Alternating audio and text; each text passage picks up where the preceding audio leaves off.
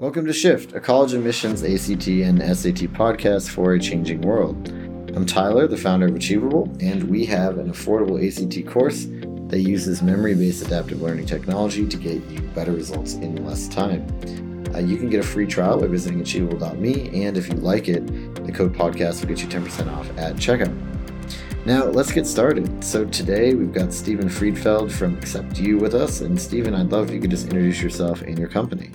Sure. Thanks so much, Tyler. Um, I have worked my entire career in admissions. After graduate school, I worked at Cornell University as an assistant dean of undergraduate admissions in the College of Arts and Sciences for four years. And then I moved down to Princeton University, where I was an associate dean in the School of Engineering and Applied Science. I was actually uh, an associate dean of graduate admissions and graduate affairs at Princeton for six years. I then Um, was an independent admissions consultant for four years before co-founding AcceptU in two thousand ten.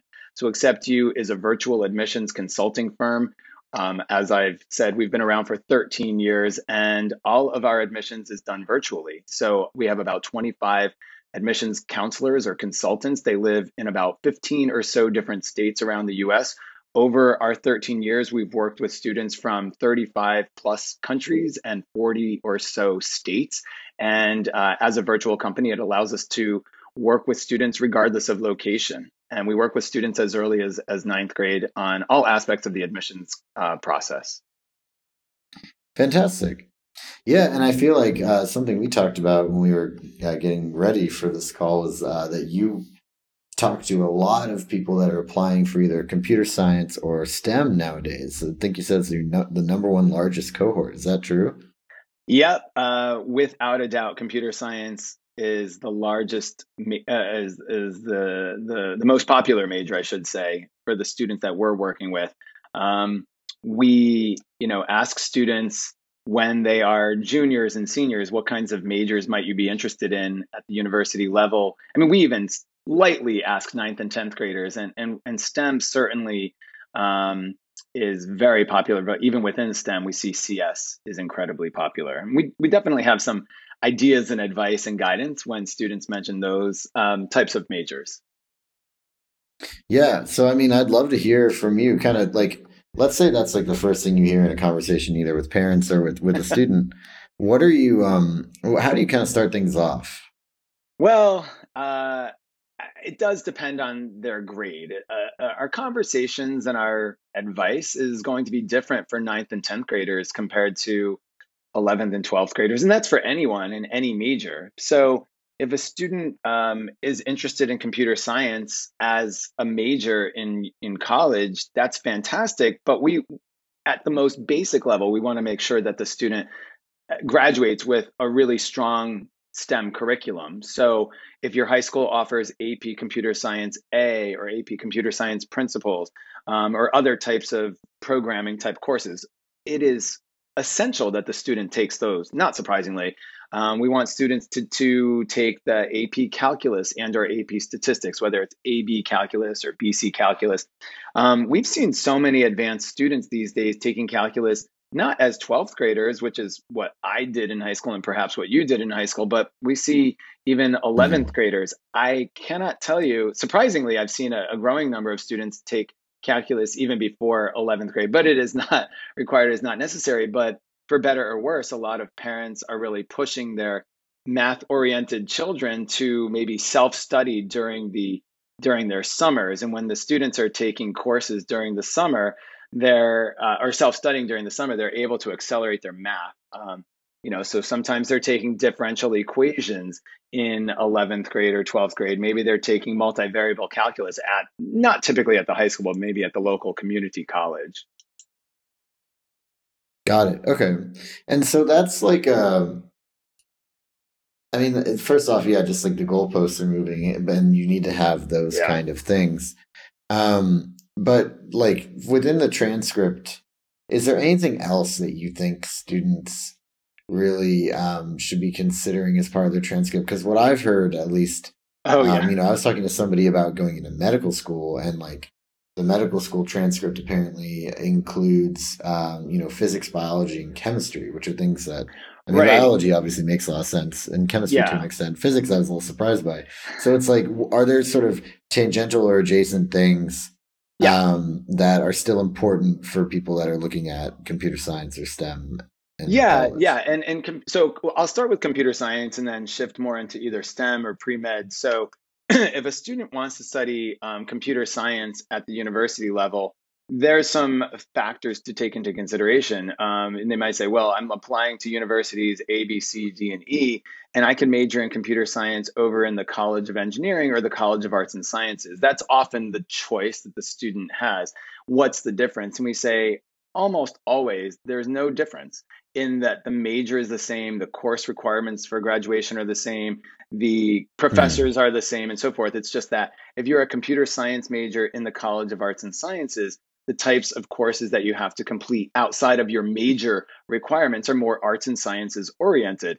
If you're a computer science major in the College of Engineering, then the, the course requirements for graduation are more engineering oriented or STEM oriented outside of your C S major. So that that's number one. So yeah, I and I will focus on non um, transcripts, but at this point, I think it's a, a good start to think about what does your high school transcript at the most basic level look like. So if you wanted to be a C S type major, I mentioned the types of courses that are, are essential. If you want to be another type of STEM major, whether it's a science major or an engineering major, I definitely have different advice. And then we'll get to pre-med. Mm-hmm. So if you want to be a science major, that's usually in the College of Arts and Sciences, or they might have a College of Science at a given university, or some places might have a College of Human Sciences, or they might have a College of Agriculture and Life Sciences, and, and there, there's other variations. Basically, you want to take a STEM-heavy curriculum in high school, whether that means Um, you don't necessarily have to take all of the A P or I B STEM courses that are offered, but you want to make sure that you're taking a very rigorous STEM course, including uh, calculus and or statistics. Uh, presumably, calculus is going to trump statistics. But if you want to be in the School of Engineering at a university, the College of Engineering, it is essential, it's actually required, I would say, to take A P mm-hmm. physics, A P computer science, and A P calculus.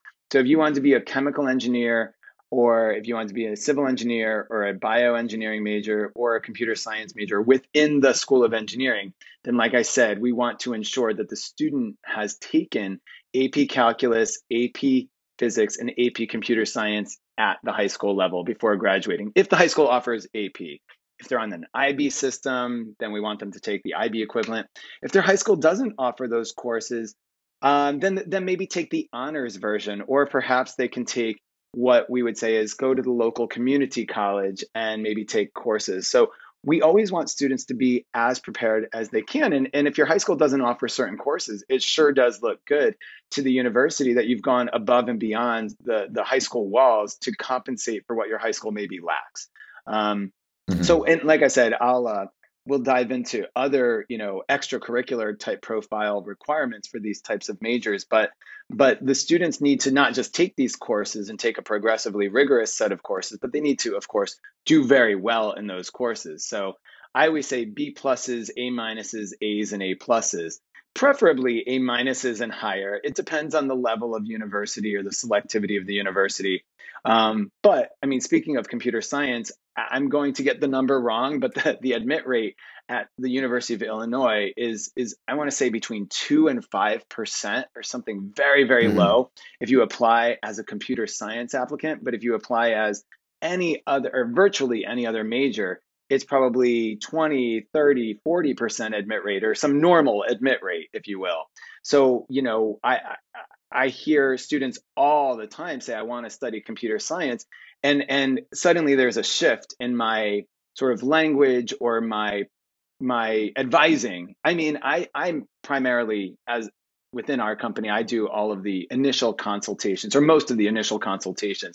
And then we have, like I said, twenty-five counselors that we, you know, will um, advise the student and guide and counsel the students. But even just in that initial conversation, I do really feel that when computer science is on the table, we want to make sure that the student at the most basic is at the most basic level is prepared to even be competitive when he or she applies to those particular majors. Now, with pre-med, which you've indicated earlier is an interest for a lot of students, pre-med students, we always want them to take, well, there's a few ways to approach this. We want them to have um, probably A P biology or I B biology.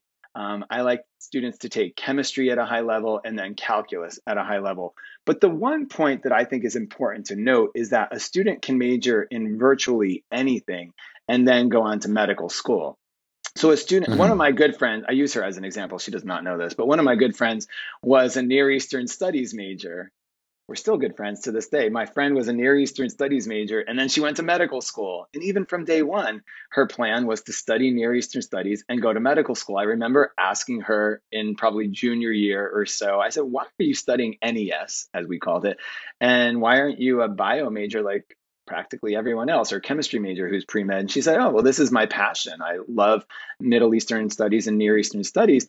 She said, and I'm going to be a physician for the rest of my life, and I'll be in the world of science for the rest of my life. So for these four years, I want to study Near Eastern Studies. And as elective courses, I'll take all of the pre-med requirements. And she did. And then, you know, she said, so then I'll, you know, dive into science. And she has. This is thirty years later. She does science, you know, for a living. So So that is a reality that most students don't understand, or most parents don't understand, is that you can study anything virtually and then go on to medical school. So to go to medical school, you need to make sure that you have, at the most basic, two years of biology, two years of chemistry, mm-hmm. one year of physics, and one year of mathematics. That's basic. I'm probably getting it slightly wrong, but that's essentially what you'll need to go to medical school. These days, the universities, with the, the medical schools rather, would like to see one semester of sociology, one semester of English language and literature, one semester of psychology. So something else for students to keep in mind. But if you were a Near Eastern Studies major or a government major or a Latin American Studies major or any major, in your elective courses, you can take the biology, chemistry, math, physics type courses that are really required to go on to medical school. So, so, so if we sure. tra- trace that back to high school students, well, if mm-hmm. you think that you want to major in the science, almost everyone we talk to thinks that they want to study biology because they think that that's the pre-med major. Uh, mistakenly, they think that, th- no fault of theirs or their parents, but they think, well, if I want to go into medicine, then I need to study biology. It's actually a, a very good major. Although I've talked to some physicians who actually would prefer chemistry majors over biology majors just because of the analytical aspects of chemistry. But but the reality is, um, if you think you want to be a biology major, then you should take A P biology, A P calculus, and probably A P chemistry. If you think you wanted to be a chemistry major, then A P calculus and A P chemistry at the most basic level. So, so you know, we always say to students, if you think you know your career, and you think you might know what major you want in college, then you can back calculate and probably figure out to a good extent what your high school curriculum or transcript maybe should look like. The reality is taking the most challenging curriculum and doing very well in that curriculum is always critical. Um, I don't want right. students to think that they don't need to take A P social sciences and humanities. They certainly can take A P social sciences and humanities courses, and they probably should, if they want to be a science or engineering major, but it's less essential. Right.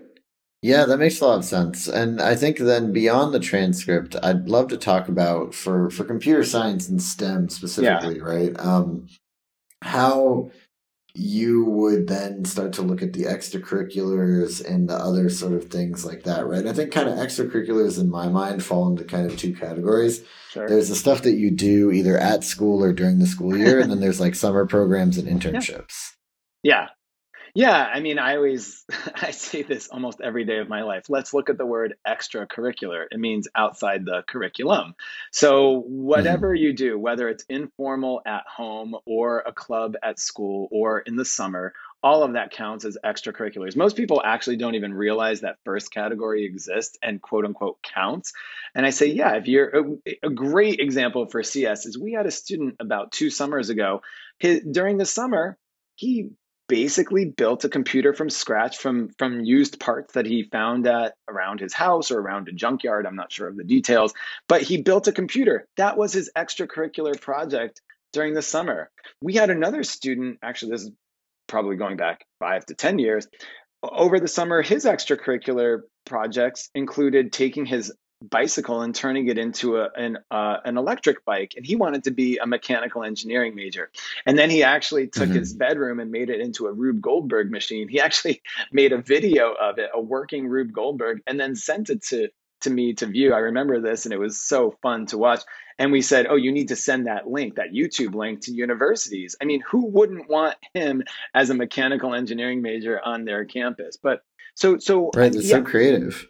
So creative, but he didn't do it for college admissions. He did it so genuinely and authentically. It was really a good, I, you know, gave universities a good idea of who he is and what kind of person he would be on the on the campus and what kind of major he would would undertake.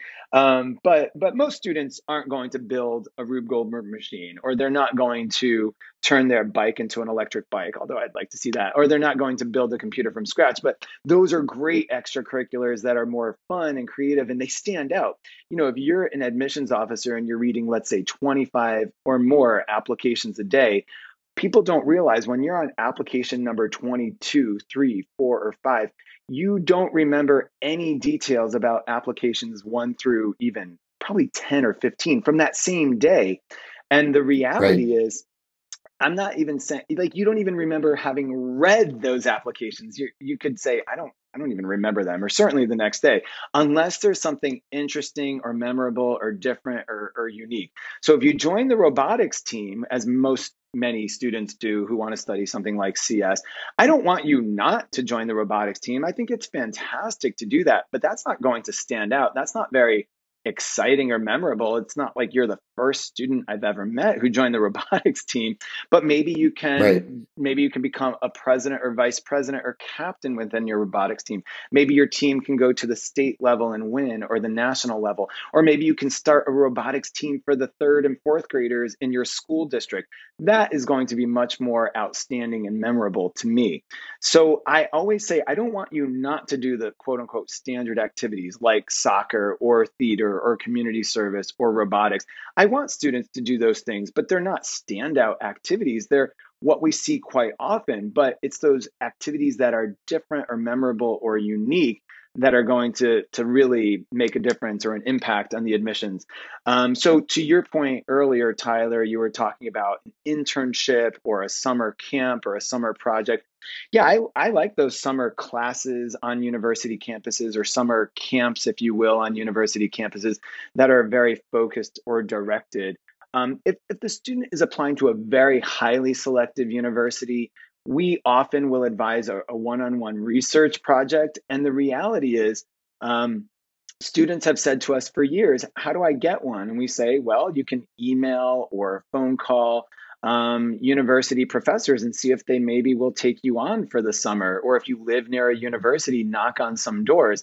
And COVID disrupted all of that. And actually, the students who were the most, um, who took the most initiative, not surprisingly, were the ones who were the most successful. Not surprisingly, were the ones who were targeting the top universities. Um, but we actually have partnered with College Impact. So it's college impact dot com. And they have a team of probably twenty-five or maybe thirty PhDs, all of whom do independent research projects, one-on-one virtual research projects with high school students. And so, you know, for years, our students would say, I don't know how to get a research project, but I want to, but I want to do one. It sounds interesting and exciting.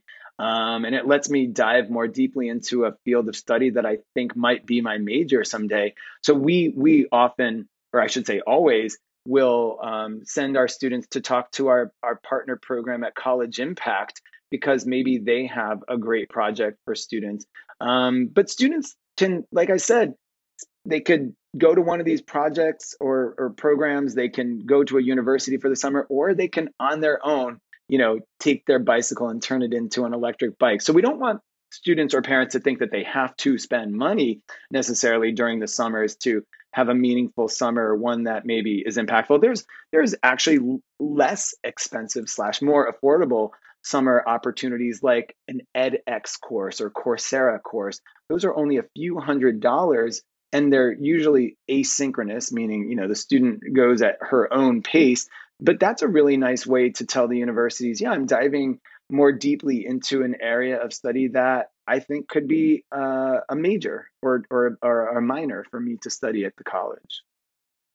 Right. Well, I think, and you're touching on something that I've heard a few times, but it's just worth kind of calling out specifically, which is that colleges would rather see somebody who's taking initiative and doing something unique and interesting on their own, that's entirely their own, than the hundredth kid who went to the five thousand dollars yeah. summer camp, right? To- totally. And it's just, it, it's just the having the drive to and the ins well the inspiration and then the drive and the determination to actually follow through with it. Yeah. Is the stuff that they're looking for. Yeah. And there's nothing wrong with those five thousand dollars camps. I mean, it's just, that's a lot of money.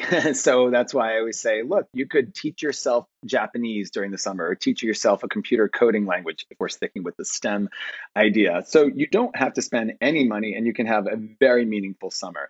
It's just that a lot of students don't necessarily know what to do, or they don't have direction, or they don't have that initiative. And so maybe they do need a structured or guided project, but But all of those options are on the table and all are viable. The universities don't hold it against the student for going to University X's summer program. In fact, they probably work themselves at University X. They're not, they're not averse mm-hmm. to it. And the student might meet other students from all over the country or all over the world. It might be their first time having some independence, staying on a dorm for three weeks. They might actually, if they take a course at a university and get a letter grade and a transcript, that is a double-edged sword. I always tell students, you really need to get a B plus or higher, or else it actually will be held against you. um, and mm-hmm. so, I mean, preferably I'd like an A minus or higher, but a B plus is acceptable as well. So, you know, you want to prove and show and demonstrate to the universities this interest, but also your your um, abilities and your excitement. Um, all of this is really going to come out when these university applications ask the question, what do you want to study and why? And mm-hmm. that question has been on many applications, most applications at highly selective universities for a couple decades. What do you want to study and why? And uh, mm-hmm. when I worked when I worked at Cornell in the College of Arts and Sciences, I always considered that a much more important essay question than the Common App essay. Um, uh, you know, we had changed over the years how the essay question itself was worded, but it's essentially, what are your two or three academic interests? How did they evolve? They're not saying what's your major, because they know that you have a couple years before you actually declare your major, but they want to make sure that the student has intellectual curiosity and intellectual interests. And as one of my colleagues here at AcceptU, who also used to work at Cornell with me, we we like to say, yeah, we, we're okay with undecided. We just don't necessarily favor profoundly undecided. We want students to have some ideas mm-hmm. and, and direction and focus. Yeah.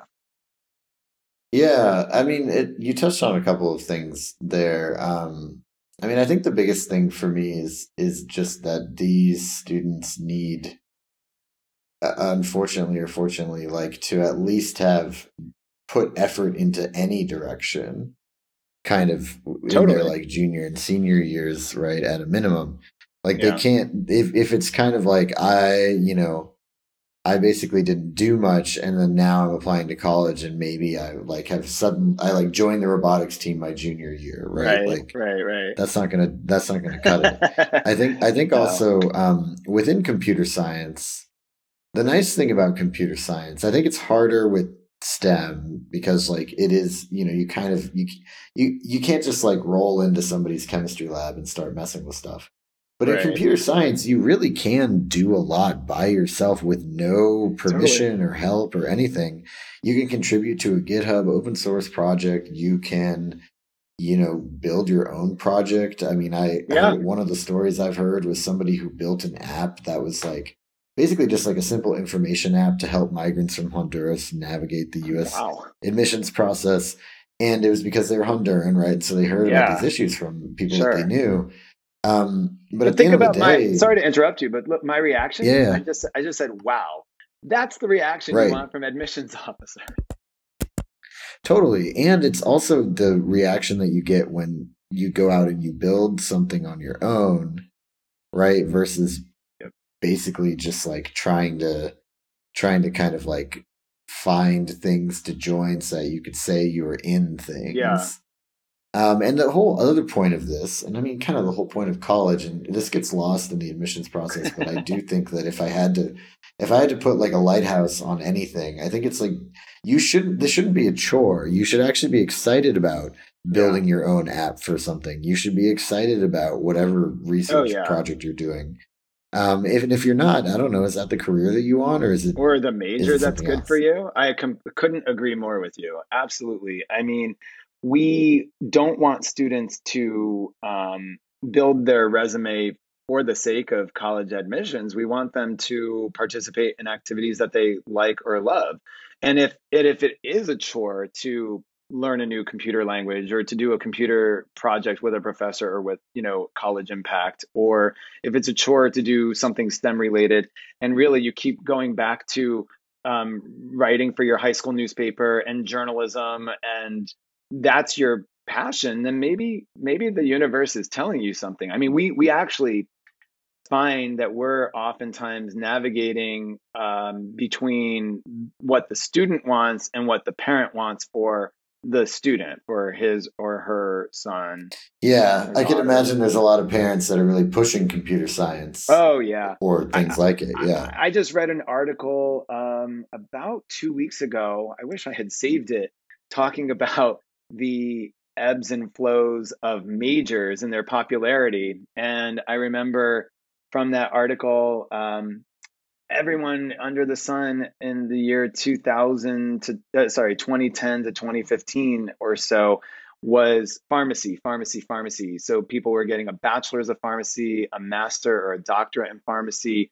And suddenly there was such an um, a surge of pharmacy um, graduates, people with a PharmD degree or other degree similar, that they weren't getting jobs because they had a glut. And so this mm-hmm. person was predicting that that same is going to happen with computer science. And I, I chuckled when I read that, and I thought, I can see that, because I mean, I would be surprised if computer science were not the most popular major at virtually every campus these days. May, the research university, certainly. Um, computer mm-hmm. science, biology, and business tend to be the top three. When we sur- surveyed our students a year ago, those were the top three for our students as well, even though we try, we do what we call academic advising for ninth and tenth, and to a lesser extent, eleventh and twelfth graders. We're trying to get them to think about all the majors that are out there, think about um, different An unheard of majors. I often will advise a student to go to u mich dot e d u, the website. I say, look at Michigan. It's such a top and comprehensive university with probably one hundred fifteen majors, many of which you never knew existed. Look through all of their majors, and if you find something that piques your interest, maybe that major, probably that major exists at other universities. So maybe you shouldn't look for universities when you're looking for your school list. Maybe you should look for uni- for that major, and which universities even offer that major. I think it's a really exciting way to think about it. But, you know, oftentimes the parents are the drivers, and they keep talking about, they always talk about financial security, job security, and that that certainly the students will say that too. Well, I just want to get a job after college. I want security. And I always think, well, I know people who can major in anything, literally anything, and will land on their feet and get a job as long as they do well, no matter where they go. Um, So right. I, I I think of Frank Bruni's book, Where You Go Is Not Who You'll Be. I think that's really, he's not talking about majors, but he's talking about, you know, institutions, which which Colleges, college you yeah, go yeah. to doesn't necessarily dictate what your life will be. I know that for certain.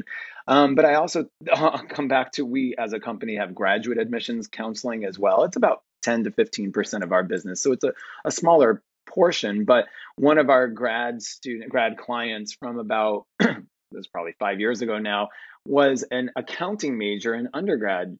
Uh, and she was from China. I said, why did you study accounting? Well, she wanted to get an M F A, Master of Fine Arts in uh, Fashion.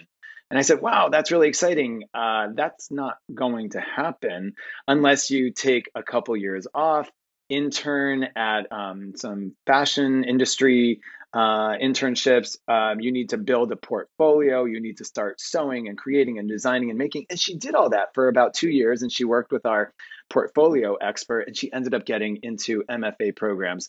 So yes, can you go from accounting to um, fashion, it's quite a pivot, but it can happen as long as something in between those two degrees, you know, but, but the point is, I remember asking, why did you study accounting if your passion is in the fashion uh, industry and in design? And she said, oh, my parents made me, they, they wanted me to make sure I got a job. Well, that's not helpful right. or healthy, in my opinion. And I see it all the time. I would say almost every day I talk to students who are really pushed by their parents for um, major in, into majors and fields that, and I, it's nice when the student agrees and wants to study that area. But sometimes we hear a strong disconnect or disagreement. And then the students have this big smile on their face and they They they like us as a company because we start to say, well, you, there are other, maybe you could study, um, you know, history or government or sociology or anthropology. You don't have to, you know, well, delicately, we don't want to insult anyone, but we don't we say, oh, you don't have to study, you know, applied mathematics if you don't want to and you really want to study government, right? And the student will say, finally, mm-hmm. someone's listening to me. So it's it's a balance. It's a delicate balance, and we don't want to, you know, really fight with parents on this, but we do want them, the parents and the students, to realize that there's a lot of pathways that are out there that are viable. Um, I realize that we want to focus on STEM, but I'm just saying it's okay not to study STEM as well. Um, in fact, the right. universities see, see many fewer humanities and social sciences applicants. So I do feel like students with those interests probably do have an advantage in the admissions process.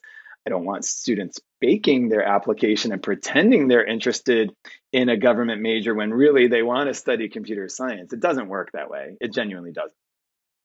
Right. Yeah. And I mean, I think this is kind of a good, good note to conclude on, right? Yeah. Um, it's just the idea that at the end of the day, I mean, maximizing your, or and just like, you know, trying to get the most computer science-y computer science application is absolutely a worthwhile thing to do if that's what you're, you yes. and your child, right? Or if you're the student listening, yeah, if that's what yeah. you want to do, right? Yeah, um, yeah. But really, at the end of the day, universities are looking for somebody who is proactive, taking initiative, and passionate about X. And it doesn't have to be computer science, no, right? And so if you're if you're finding that you're forcing it all the time, right? Maybe think about why, or at least for me, like, I mean, I found even within marketing that like I did marketing for stuff that I wasn't that interested, like enterprise software. Okay. And it was a grind. And then I did marketing for stuff that I enjoyed, like education, what I'm doing now, or video games, which is the sort of the other thing that I am passionate about. And that was a lot more fun, right? So it's like yeah. be taking, trying to kind of let your yourself actually find what you'd want to work on anyway and letting that guide you, I think is is the most important part. And if that's the computer science, great, right? But even I if agree. It's not, yeah, whatever you're doing, follow the same steps that we just outlined, right? Like take the appropriate courses, figure out like how to work on projects that are relevant, and um, you know, make sure that you're getting relevant even job experience as well, and you'll do great. Without a doubt. I mean, I do think that, um, you know, students, w- students will figure it out. Students will find their passion. They'll figure out their major. Um, and, uh, and you never know where, where, you know, your university will take you, where your degree will take you. Um, I have a friend who studied human development Uh, for four years as his major, and he randomly was asked to be uh, a computer programmer in Germany as his first job out of college. He met someone at a one of those um, uh, career fairs on the university campus, mm-hmm. and he is easily the most successful person that I went to college with, um, that I'm friends with. So uh, yeah, you don't. You never, you never know is, is the point where, where your skill set will take you regardless of major. So, um, yeah. Yeah, exactly. Well, thank you so much. This has been Shift, a college admissions podcast for a changing world, hosted by Tyler from Achievable with Stephen Friedfeld from AcceptU. And you can get a free trial of Achievable's A C T course by going to achievable dot me. And if you like it, make sure to use the code podcast to save ten percent.